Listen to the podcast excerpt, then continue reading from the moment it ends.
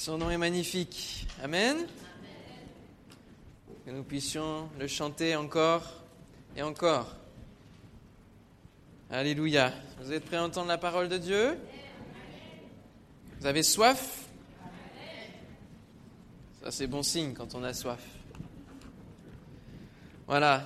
Nous allons entamer une série de 3 épisodes sur un thème, on va dire fondateur, mais qui a besoin d'être explicité, sur la différence entre les chrétiens charnels et les chrétiens spirituels. Et donc le titre, c'est « Avez-vous fait votre mue spirituelle ?» Vous savez que j'aime bien les titres un peu bizarres. Hein, je mets beaucoup de temps à trouver un titre.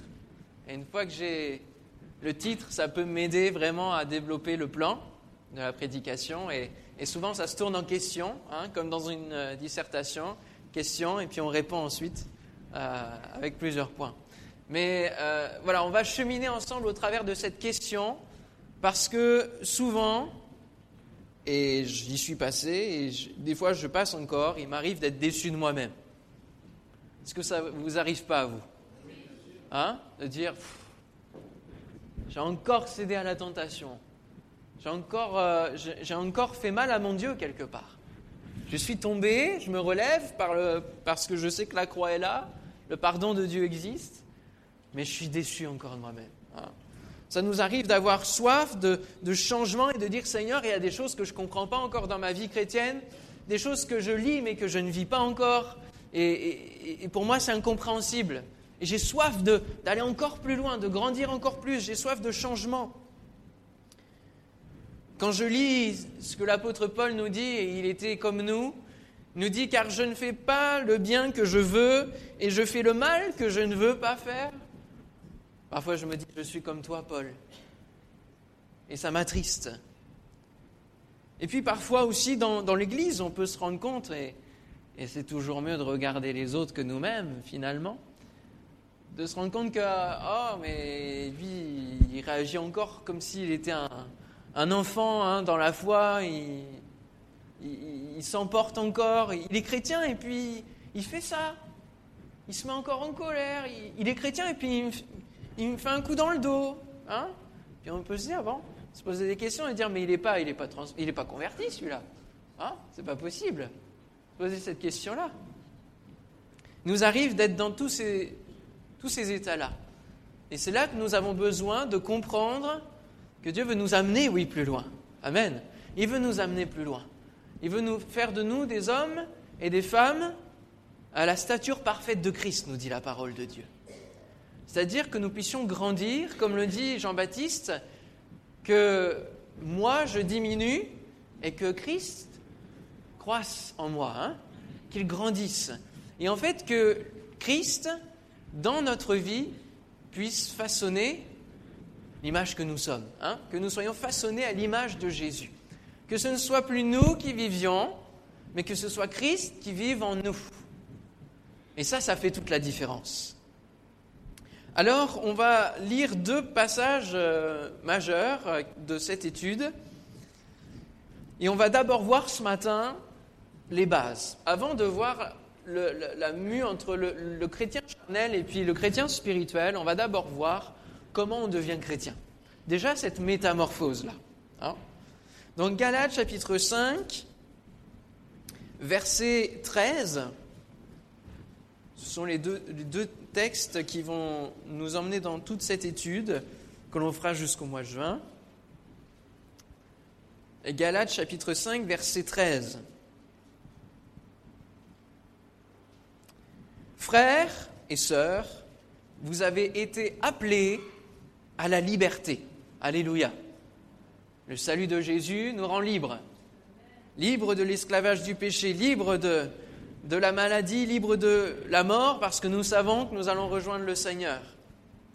Seulement, ne faites pas de cette liberté un prétexte de vivre selon la chair, mais rendez-vous par l'amour, par la charité, serviteurs les uns des autres. Car toute la loi est accomplie dans une seule parole, dans celle-ci, « Tu aimeras ton prochain comme toi-même ». Mais Si vous vous mordez et vous dévorez les uns les autres, prenez garde que vous ne soyez détruits les uns par les autres. Je dis donc, marchez selon l'esprit et vous n'accomplirez pas les désirs de la chair. Car la chair a des désirs contraires à ceux de l'Esprit Saint, et l'Esprit Saint en a de contraires à ceux de la chair. Ils sont opposés entre eux afin que vous ne fassiez point ce que vous voudriez. Si vous êtes conduits par l'Esprit, vous n'êtes point sous la loi. Or, les œuvres de la chair sont manifestes. Ce sont l'impudicité, l'impureté, la dissolution, l'idolâtrie, la magie, les inimitiés, les querelles, les jalousies, les animosités, les disputes, les divisions, les sectes, l'envie, l'ivrognerie, les excès de table et les choses semblables. Je vous dis d'avance, comme je l'ai déjà dit dans plusieurs épîtres, que ceux qui commettent de telles choses n'hériteront point le royaume de Dieu. Mais le fruit de l'esprit, c'est l'amour, la joie, la paix, la patience, la bonté, la bénignité, la fidélité, la douceur, la tempérance. La loi n'est donc pas contre ces choses. Ceux qui sont à Jésus-Christ ont crucifié la chair avec ses passions et ses désirs. Si nous vivons par l'esprit, marchons aussi selon l'esprit. Ne cherchons pas une vaine gloire en nous provoquant les uns les autres, en nous portant envie les uns aux autres. Amen. Et puis nous lirons le deuxième texte tout au long de notre étude, qui sera donc dans Colossiens. Toutes les épîtres, on va dire 3/4 des épîtres, parlent de ce sujet, du fait que les chrétiens ont un peu de mal à vivre leur vie chrétienne et ont besoin de conseils et d'être mis un peu dans les rails pour vivre cette vie chrétienne et de comprendre quelles sont les étapes de la vie chrétienne. Je donne cours à l'école de la foi, dans la deuxième classe, qui est la vie nouvelle. Et on voit tout ce processus de la nouvelle naissance jusqu'à la nouvelle Jérusalem, hein, donc de toutes les étapes de la vie chrétienne. Et on voit qu'on a plusieurs mues, plusieurs étapes de transformation dans notre vie. Comme pour les animaux, hein, les animaux ont aussi leur mue, parce que petit à petit, ils grandissent. Et dans beaucoup de catégories animales, ils ont besoin de laisser leur ancienne vie, leur ancienne peau, pour revêtir une nouvelle, plus grande, plus forte, et avancer, continuer à vivre et à avancer. Et elle est présente dans pas mal de catégories d'animaux. On a les reptiles. Avec cette première photo, je ne vous ai pas mis de serpent, pour ne pas vous faire peur ou vous dégoûter, hein.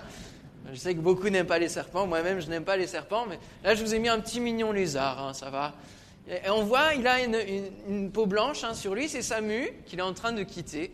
C'est une peau qui sèche, qui meurt et qu'il quitte. On a aussi dans le domaine des mammifères d'une manière générale, le domaine des poissons, les insectes. Je vous ai mis une petite photo d'insectes également. Vous voyez ici une montre religieuse, non, une sauterelle. Hein. On voit la mue, elle vient de quitter, et c'est tout son corps, hein, qu'elle vient de prendre de nouveau. On a chez les oiseaux aussi, hein, donc plusieurs perdent leur pelage, leur plume, peu importe.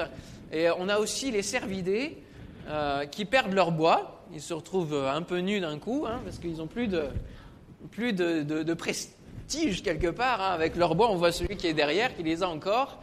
Ça en impose. Les autres qui n'en ont plus, ils ressemblent plus à... On les appelle d'ailleurs, je crois parmi les chasseurs ou dans ceux qui s'occupent de ça, les mulets. Voyez, donc c'est pour vous dire qu'ils baissent un peu en catégorie, en considération. Et en puissance, c'est vrai. Voilà, donc les animaux font leur mue.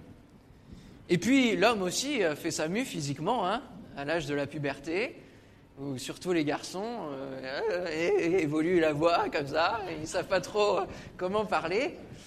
Et ça, c'est une mue également, passer de l'enfant, l'adolescent, à l'âge adulte. Et puis, les métaux aussi, j'ai découvert ça, eux, ils transmuent, hein, c'est-à-dire dans leur composition interne, il y a plein de mouvements, et ils transmuent, ils changent également. Donc, on voit que c'est général. Et c'est une belle image pour nous parler de notre vie chrétienne, et pour nous parler également de quand on change d'étape spirituelle et quand on vient aussi à la vie de Dieu. Nous avons une mue générale qui est à partir du salut jusque dans la vie éternelle. Hein? Lorsque nous rencontrons le Seigneur, il y a une transformation. Hein? On l'a chanté tout à l'heure. « tu es merveilleux, façonné à ton image, de ta gloire couronnée. Hein, nous transformons. Mais souvent, nous oublions des étapes intermédiaires. Parce que la nouvelle naissance n'est pas que la seule étape de la vie chrétienne. Il y en a d'autres ensuite. Alors, la première étape de l'AMU, on l'appelle l'apolyse. Alors, ça ne va rien vous dire de particulier. On va voir la signification. Apolyse, ça veut dire se détacher. Et donc, c'est le détachement de l'ancienne enveloppe par rapport à la nouvelle. L'animal ne va pas tout de suite retirer son enveloppe. Il faut d'abord qu'il sépare les deux. Et donc, petit à petit, il y a des hormones, il y a des liquides, il y a plein de choses qui font que ça va se détacher et que cette peau morte va s'enlever. Et donc, nous avons besoin, nous aussi, nous ressentons ce besoin d'une métamorphose. Alléluia. Pourquoi ? Parce que, avant de connaître Jésus, nous sommes dans ce vieil homme, ce qu'on appelle le vieil homme, la vieille enveloppe. Et nous avons en philosophie Jean-Jacques Rousseau qui nous dit que l'homme est bon par nature. Ah, c'est ce que j'ai entendu, moi, quand j'étais en terminale ou en première. L'homme est bon par nature. Et puis après, il faut démontrer si c'est une vérité ou pas. Mais la Bible nous démontre bien le contraire. L'homme n'est pas bon par nature. Il a été créé bon, mais le péché l'a corrompu.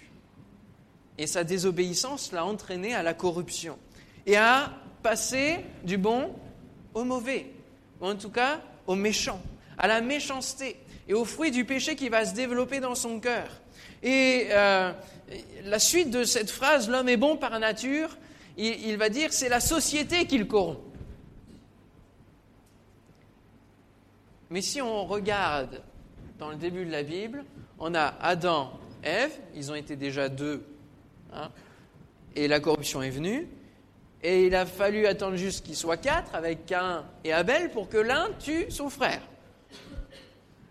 Donc il n'y a pas besoin de société, d'environnement complexe et corrompu pour venir corrompre l'homme. Il a su très bien le faire lui-même.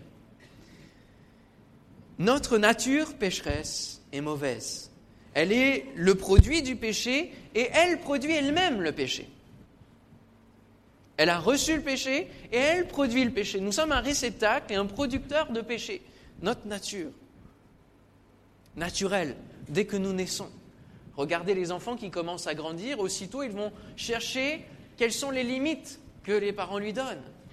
Chercher à désobéir, chercher à explorer, d'accord, mais il va explorer quoi ? Les prises électriques, il va explorer les choses, et puis, dès qu'il va côtoyer d'autres enfants du même âge, il ne va pas forcément être très sympa avec. Moi, je me souviens, quand j'avais, je ne sais pas, même 7-8 ans, j'avais un voisin qui venait de temps en temps chez sa grand-mère, qui était notre voisine, et je m'amusais à l'enfermer dans ma cabane. Elle était en carton, hein, donc il aurait pu l'exploser comme il voulait. Mais je l'enfermais dans la cabane, puis je me positionnais devant, et puis j'étais bien content de l'enfermer. C'était une jouissance, voyez. Notre nature intérieure est mauvaise. Frères et sœurs, il faut qu'on en soit conscient. Et amis qui ne connaissaient pas Dieu encore, il faut que vous soyez conscients. Et je pense qu'on en fait la prise de conscience à un moment donné, au moment de la repentance. Nous nous rendons compte que nous avons besoin de quelque chose de mieux, quelque chose de plus grand, quelque chose qui vient nous faire que nous sommes différents. Et quand nous regardons l'état de ce monde, nous pouvons conclure que l'homme est mauvais par nature et laisse le fruit du péché se manifester. Le monde a besoin de connaître Jésus, nous avons besoin de connaître Jésus pour être transformés, pour connaître ce changement radical. On désire muer et même plus qu'une mue, être métamorphosé comme la chenille, va se transformer, elle, ça va être plus qu'une mue, ça va être une métamorphose. Elle va se transformer même dans sa composition corporelle, dans sa structure corporelle. Alors qu'elle est terrestre, elle devient céleste quelque part, hein? En tout cas, elle est, voyez? Alors qu'elle rentre dans sa vie, ensuite, elle peut voir s'ouvrir de nouveaux horizons au travers du papillon. Alors qu'elle peut avoir un aspect assez laid, elle va se transformer en un papillon magnifique. Et de nouveaux sens vont s'acquérir. Vous voyez, le papillon a des antennes, la chenille n'en a pas. Il y a de nouveaux sens qui arrivent. Et ça, c'est la métamorphose que nous devons subir lorsque nous rencontrons Jésus. Amen. Nous nous transformons dans notre nature, dans notre péché qui vient nous avilir, nous salir, nous décevoir. Nous nous transformons en quelque chose de magnifique parce que c'est Jésus qui fait cette œuvre. Alléluia. Et ça se fait donc au travers de la nouvelle naissance. Et c'est justement cet appel dans Colossiens 3, chapitre 3, versets 5 à 8. Il va dire « Faites donc mourir les membres qui sont sur la terre. » Faites donc mourir les membres qui sont sur la terre. L'impudicité, l'impureté, les passions, les mauvais désirs, la cupidité qui est l'idolâtrie. C'est à cause de ces choses que la colère de Dieu vient sur les fils de la rébellion. Et oui, parce que ce n'est pas anodin que de laisser le péché vivre en nous et de nous laisser aller dans notre vie sans connaître Christ, sans chercher à être métamorphosé. Non, il y a une colère qui repose sur nous, il y a une condamnation qui repose sur celui qui laisse le péché continuer dans sa vie. Il y a cette colère-là, parce que c'est une rébellion face à ce que Dieu a prévu. Parmi lesquels vous marchiez autrefois lorsque vous viviez dans ces péchés. Mais maintenant, renoncez à toutes ces choses, à la colère, à l'animosité, à la méchanceté, à la calomnie, aux paroles déshonnêtes qui pourraient sortir de votre bouche. Amen. Et donc, nous devons nous détacher du monde. Je vais passer une partie pour la vidéoprojection. Je vais déjà aller à la deuxième partie pour revenir. Se détacher du monde. Nous avons besoin de connaître autre chose que la vie du monde. C'est la nouvelle naissance. Le L'homme spirituel, et on parle des 50 ans de Martin Luther King, hein, la mort des 50 ans de Martin Luther King. Les 50 ans de la mort, voilà. Il y a un héros spirituel qui nous pose cette question. Es-tu mon ami passé par la croix ? Es-tu mon ami passé par la croix ? Parce que pour qu'il y ait métamorphose, il faut qu'il y ait une mort avec le cocon, hein, et une renaissance, une résurrection. Et on ne peut pas devenir chrétien, on ne peut pas être transformé si on ne passe pas par la croix. C'est le passage obligé. Sans le passage par la croix, il est impossible de vivre la vie en Dieu, son pardon, sa paix, son amour, sa joie, et sortir de notre nature qui nous déçoit, qui nous tire vers les mauvaises choses. Alors, vous avez reçu ce matin avec votre bulletin un petit test. Test de personnalité. Je ne sais pas si vous l'avez. Et les deux premières questions qui sont posées sont « Êtes-vous converti à Christ ?» C'est-à-dire que vous avez pris l'engagement de suivre Jésus et ses principes chaque jour de votre vie en vous détournant, en vous détachant de votre vie passée. Et êtes-vous passé par la repentance, c'est-à-dire la conviction de cœur que vous êtes pécheur, que sans Dieu vous êtes condamné à l'enfer, mais qu'avec le pardon de Christ à la croix, vous avez reçu la paix et être réconcilié avec Dieu. Et ces deux questions sont fondamentales pour pouvoir avancer dans la vie. Sans ça, nous ne pouvons pas dire que vous êtes chrétien. Il faut passer par la croix. Et vous savez que dans le monde, quand on parle de sondage et qu'on dit « Êtes-vous converti à telle religion ?», en général, la conversion dans le monde signifie changement de religion. Mais dans la Bible, la conversion est bien plus profonde que ça. C'est vraiment se détourner du monde, c'est de se détourner de sa vie passée pour aller faire demi-tour et aller vers le Seigneur. Aller complètement à l'opposé dans sa marche de vie. Et c'est prendre l'engagement de suivre Jésus chaque jour. C'est pas seulement dire « Ah bah oui, je suis allé à l'église une fois, il y a eu l'appel, j'ai senti dans mon cœur quelques palpitations. » Et maintenant, je me dis chrétien, même si je ne vais plus à l'église, même si je ne prie pas, etc. Non. La conversion nous amène, c'est un processus qui nous amène à suivre Jésus et prendre cet engagement de suivre Jésus. Et puis la repentance, C'est ce passage qui nous amène à la croix. C'est là où le Saint-Esprit nous amène à la croix. Et donc, il y a différentes étapes. La conversion n'est qu'une partie de la nouvelle naissance. Et écoutez bien ces principes-là. La conversion n'est qu'une partie de la nouvelle naissance. Il faut la repentance qui va avec. Alors, la première étape de notre nouvelle naissance, c'est avoir le cœur vivement touché. C'est que le Saint-Esprit vienne toucher notre cœur.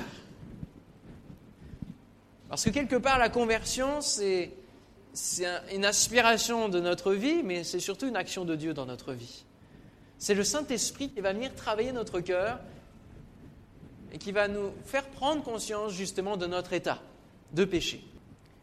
Nous avons le cœur vivement touché. Suite à la parole que vous pouvez entendre, comme dans les Actes, vous pouvez le lire à la fin du message de Pierre, ils eurent le cœur vivement touché.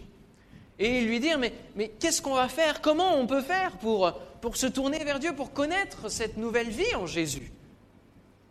Alors, il va leur dire, repentez-vous. Et la repentance, c'est cette action aussi du Saint-Esprit et de nous qui allons vers la croix. Et le Saint-Esprit nous donne de comprendre notre état de péché, c'est cette conviction de péché, de jugement, comprendre que le salaire du péché amène la mort, mais que le don gratuit de Dieu amène la vie. Alléluia. Et il y a ces deux parties-là dans la repentance. Une conviction de péché et puis ensuite, recevoir le pardon et la paix. Parce que ce n'est pas suffisant de comprendre qu'on est pécheur. Il faut ensuite recevoir le pardon de Christ et être libéré. Parce que sinon, vous continuez à être dans la culpabilité. Tandis que Christ nous a franchis. Alléluia. Si donc le Fils vous a franchi, vous serez réellement libre. Alléluia. Que son nom soit loué. Donc, étape de la repentance. Et enfin, la troisième étape de la nouvelle naissance, c'est la conversion, c'est-à-dire vraiment la volonté de couper court au quotidien avec le péché, prendre cet engagement qui va se confirmer de manière publique au travers du baptême. Donc souvent, on met l'accent sur le baptême, sur le fait que le baptême va changer les choses. Non, le baptême n'est que la conséquence, la confirmation publique de l'engagement et du travail de Dieu dans notre cœur bien auparavant. Amen. Le baptême ne change rien fondamentalement. C'est un rite symbolique qui nous amène à comprendre que nous sommes morts en Christ, avec lui, que nous ressuscitons à une nouvelle vie. Mais tout cela, c'est la manifestation publique de ce que nous avons vécu avant dans la conversion. Tout ça, donc, c'est la nouvelle naissance. Aussi, la question commune devrait-elle être, non pas converti, mais êtes-vous né de nouveau ? Êtes-vous né de nouveau, c'est-à-dire d'esprit, avec le Saint-Esprit, comme Jésus dira à Nicodème dans Jean chapitre 3. Les born again, on les appelle comme cela aux États-Unis, mais ça veut dire ce que ça veut dire, les nés de nouveau.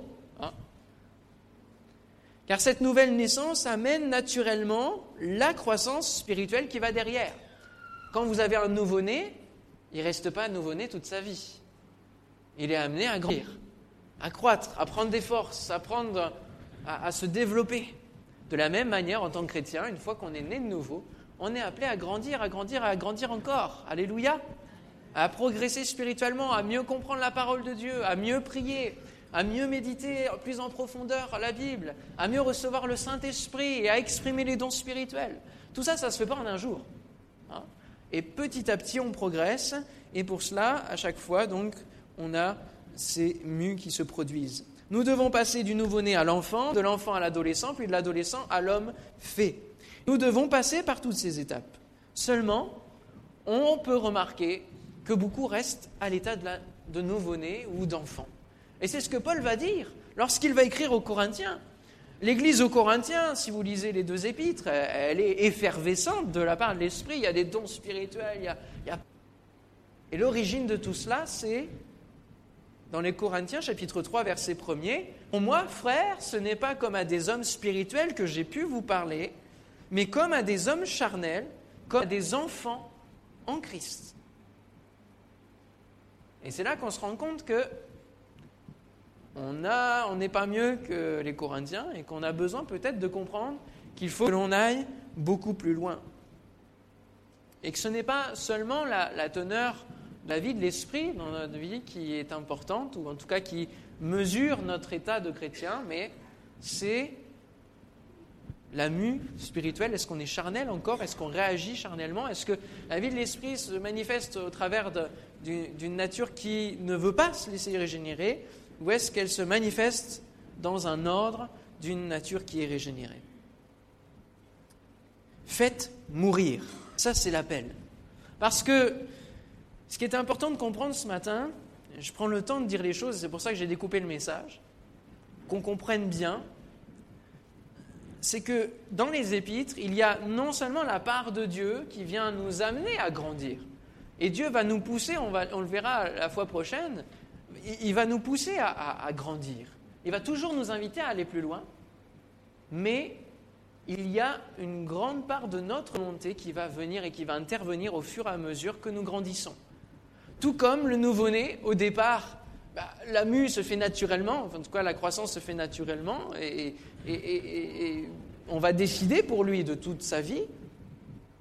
Et au fur et à mesure qu'il grandit, il va être capable de décider, et il va avoir une volonté propre. Et de la même manière, dans notre vie chrétienne, quand on est nouveau-né, on reçoit toutes les choses spirituelles que Dieu veut nous donner. Hein. On est dans cette effervescence, dans ce premier amour, on reçoit tout cela, on vit toutes les choses de plein fouet. Et petit à petit, quand on prend l'habitude de la vie de l'Église, quand on commence à comprendre la parole de Dieu, la vie de l'Église, on va développer une volonté propre. Et c'est comme ça qu'on se retrouve bloqué au nouveau-né ou à l'enfant, parce qu'on ne veut pas grandir, on ne veut pas devenir adulte. Je ne sais pas si ça vous est arrivé à vous de dire « Non, moi je ne veux pas devenir enfant, parce que c'est bien d'être enfant. Hein » On est coucouné, on est entouré, on est protégé, on n'a pas de grandes décisions à prendre, on n'a pas de grands défis à avoir.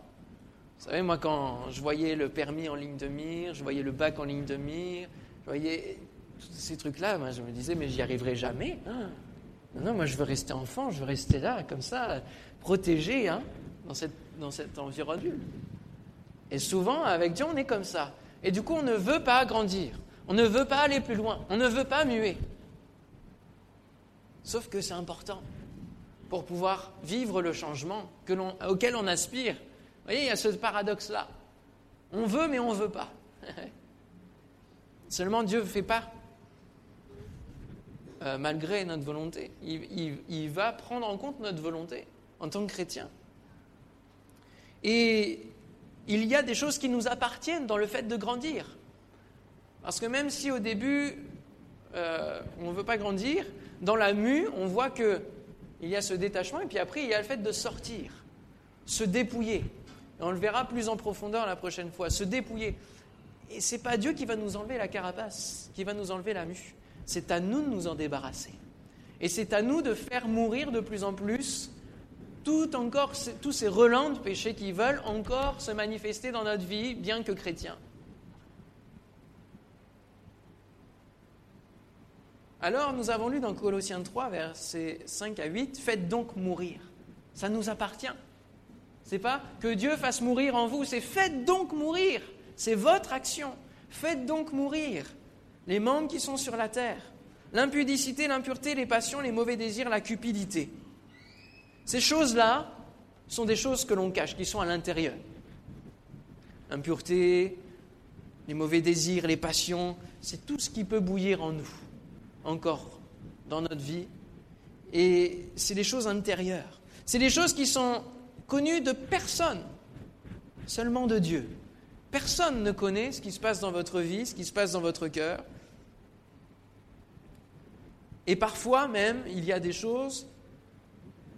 des passions, des mauvais désirs, des choses qui sont comme des idolâtries, qui bouillonnent dans notre cœur, dans notre vie, et qui nous empêchent d'aller plus loin, qui peuvent bloquer parfois nos situations de couple, parce que nous sommes seuls à les combattre.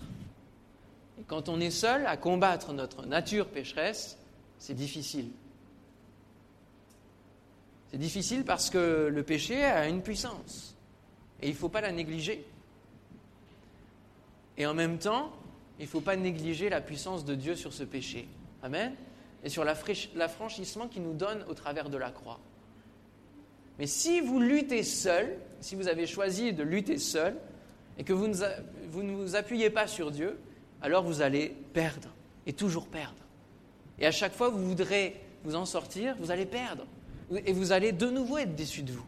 Et c'est comme ça qu'on se retrouve parfois dans nos bureaux, et même nous-mêmes, on le vit, à se dire « Mais pourquoi je suis encore déçu de moi-même ? Pourquoi le péché vient encore m'enquiquiner ?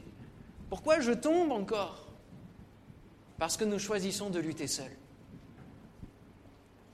Et il est important, si nous avons des luttes, de pouvoir le confesser.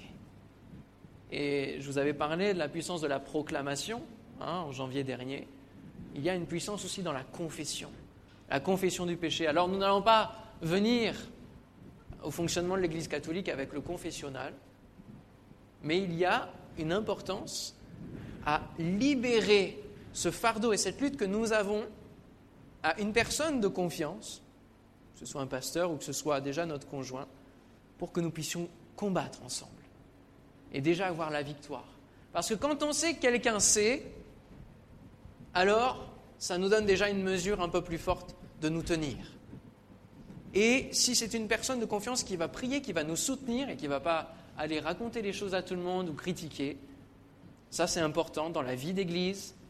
Et je le souligne, si nous sommes des frères et des sœurs, nous devons nous supporter, nous aider, c'est ce que nous avons lu dans Galates, aussi dans l'épreuve du péché qui nous accable tous.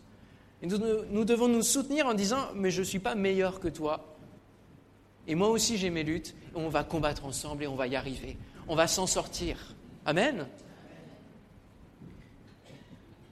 Et donc ça, on a besoin de ne pas être seul. Faites mourir. Et si on n'y arrive pas seul, alors on le confesse, on le dit à quelqu'un, on l'amène à la lumière de Christ, afin que ce ne soit plus caché. Il faut amener les choses cachées à la lumière. Ainsi, vous serez déjà débarrassé pour une partie. Ça ne veut pas dire que vous ne serez plus en lutte, mais déjà vous avez fait un pas, c'est de mettre en lumière. Et puis, remettez ces choses aussi au Seigneur en disant, « Seigneur, j'ai besoin de toi pour lutter contre ça. » Alors on l'a lu, la pureté, l'impudicité, ça revêt différentes formes dans nos vies. Malheureusement, bien souvent, c'est d'attrait sexuel.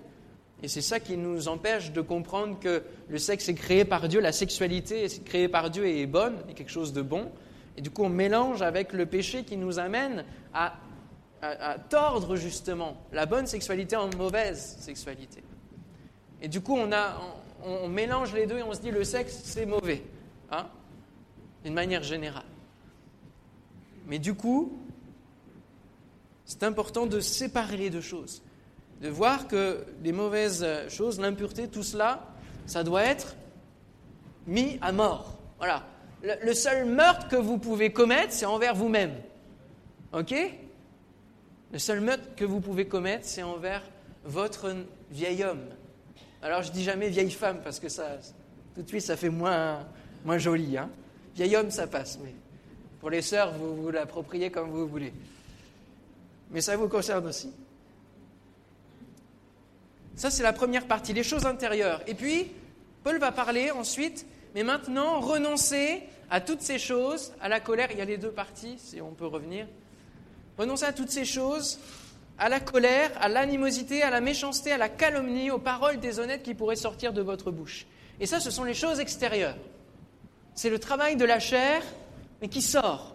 Oui, parce que ce qui travaille en nous sort toujours à l'extérieur. Ça reflète, notre bouche reflète. Et nous avons ces deux parties-là du travail de la chair dans notre vie, du travail du péché dans notre vie. Et nous avons besoin, par rapport à cela, de comprendre ce que dit Jésus et d'entendre ce que dit Jésus dans le sermon sur la montagne. Il va dire, mais ce qui sort de la bouche vient du cœur, et c'est ce qui souille l'homme. Ce n'est pas les choses qui rentrent qui vont souiller l'homme, c'est les choses qui sortent. Car c'est du cœur que viennent les mauvaises pensées, les meurtres, les adultères, les impudicités, les vols, les faux témoignages, les calomnies. Voilà les choses qui souillent l'homme.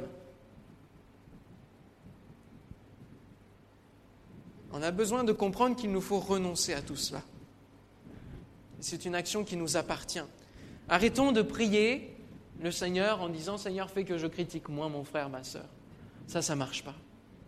Ça, c'est à nous de prendre la décision de renoncer et de dire « Non, je ne parlerai pas mal de mon frère ». ce que j'ai entendu, l'écho que j'ai entendu, je le vérifie avant d'aller lui en parler. Il faut d'abord prendre la décision de ne pas commencer dès que l'occasion se présente, alors que notre bouche soit purifiée, comme la bouche d'Ésaïe qui a été purifiée dans Ésaïe chapitre 6.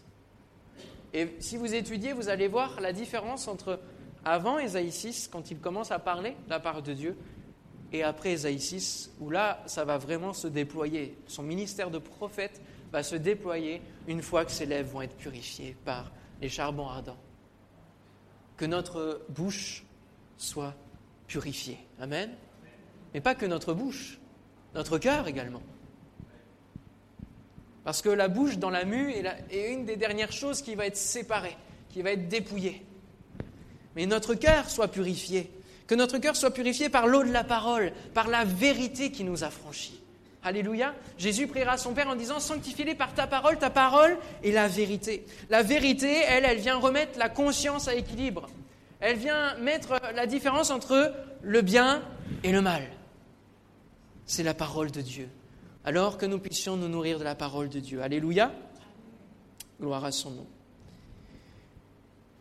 Alors, on pourrait se poser cette question, et c'est mon dernier point, le troisième point.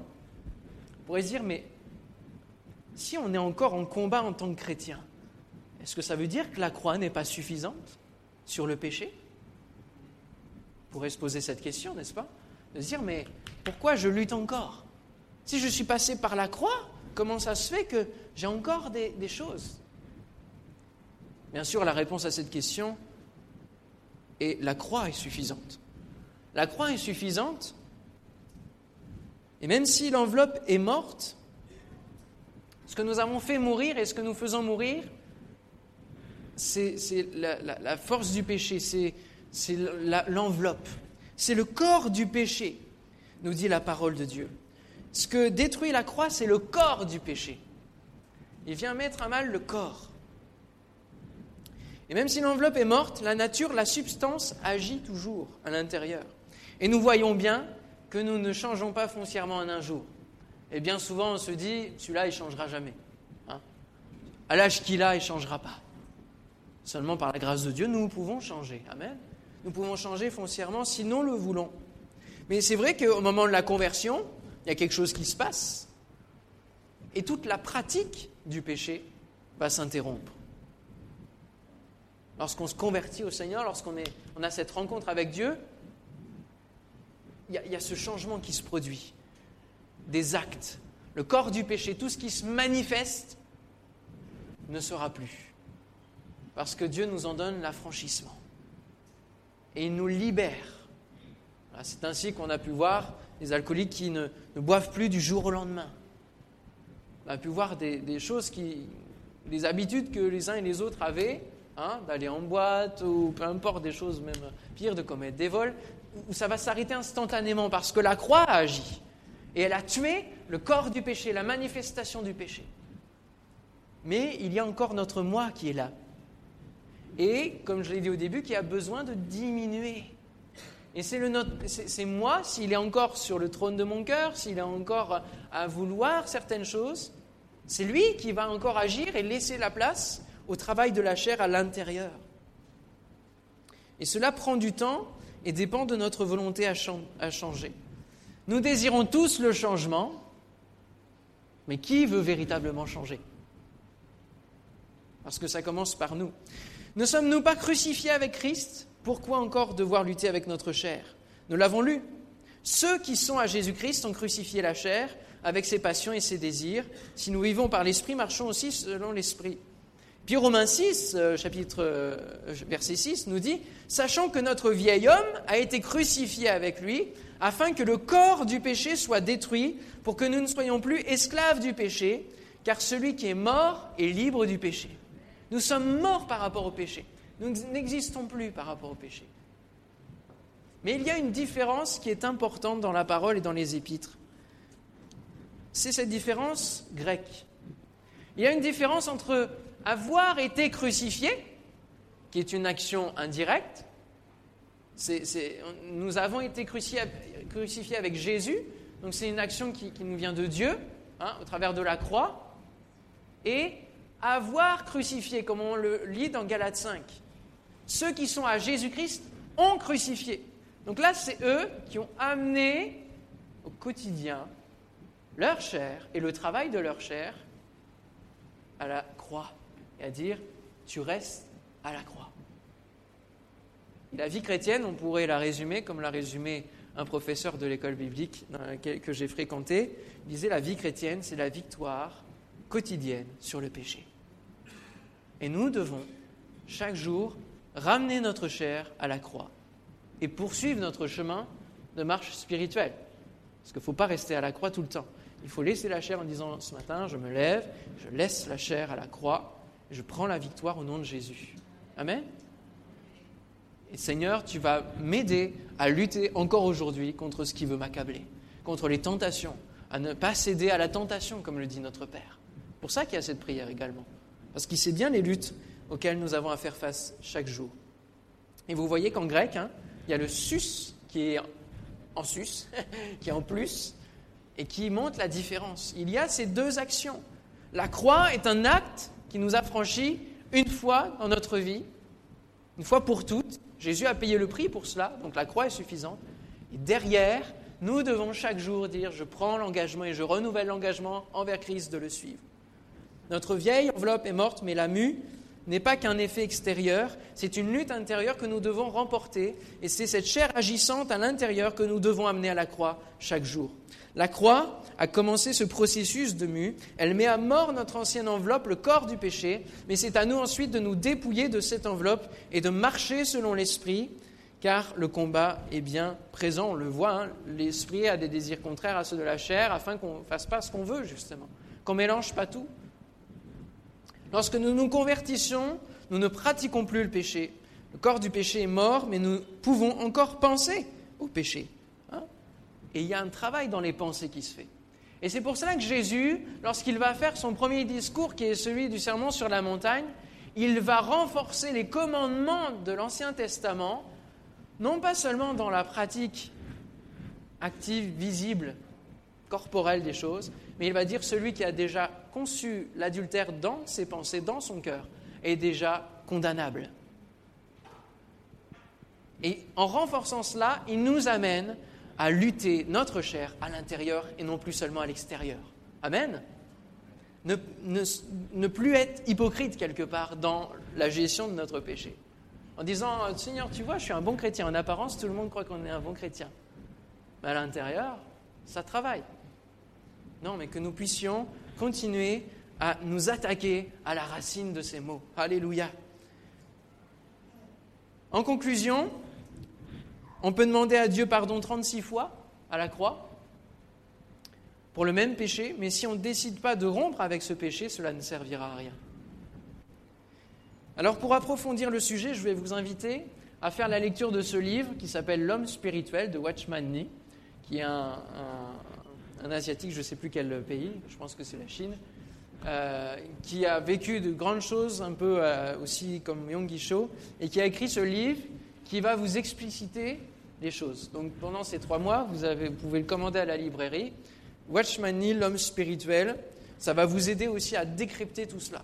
Là, j'en ai fait qu'un aperçu, c'est un bon pavé, mais qui vous donne des bases pour grandir spirituellement.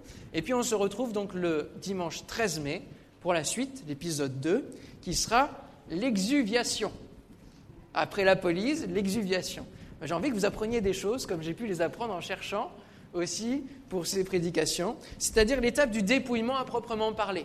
Et on va voir quel est le processus pour qu'un crabe se dépouille de sa carapace. Parce que les crabes, même s'ils ont des carapaces comme ça, eh ben ils se dépouillent et ils muent aussi. Et on va voir comment ils font pour s'extirper de là. C'est une image magnifique. Donc on va se retrouver ce dimanche 13 mai. Et d'ici là, on ne se revoit pas, frères et sœurs. Parce que nous en allons.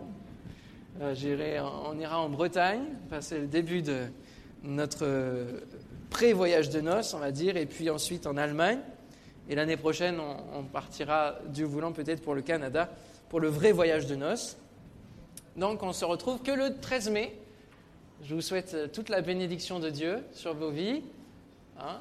Pensez à nous, priez pour nous et qu'on puisse ensemble continuer à étudier ce thème-là. Amen. Gloire à Dieu.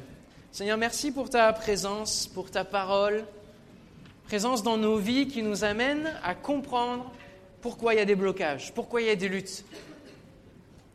Et Seigneur, qui va nous amener à mieux gérer nos luttes quotidiennes, nos combats face au péché. Merci Seigneur pour ta parole. Merci parce que tu veux nous emmener à grandir spirituellement, à muer, à nous métamorphoser. Seigneur mon Dieu, que ce que nous lisons, ce que nous prêchons soit une réalité dans nos vies. Seigneur, je te prie vraiment que ces messages puissent aller dans la pratique, dans le nom de Jésus. Merci Père de ce que tu prends soin de nous. Tu nous aimes et tu ne veux pas nous laisser dans l'embarras. Tu ne veux pas nous laisser dans nos questionnements, dans nos incompréhensions, mais tu veux nous emmener, Seigneur mon Dieu, de manière pratique, chaque jour, à prendre la victoire. Tu veux nous emmener à vivre tes promesses, Seigneur mon Dieu.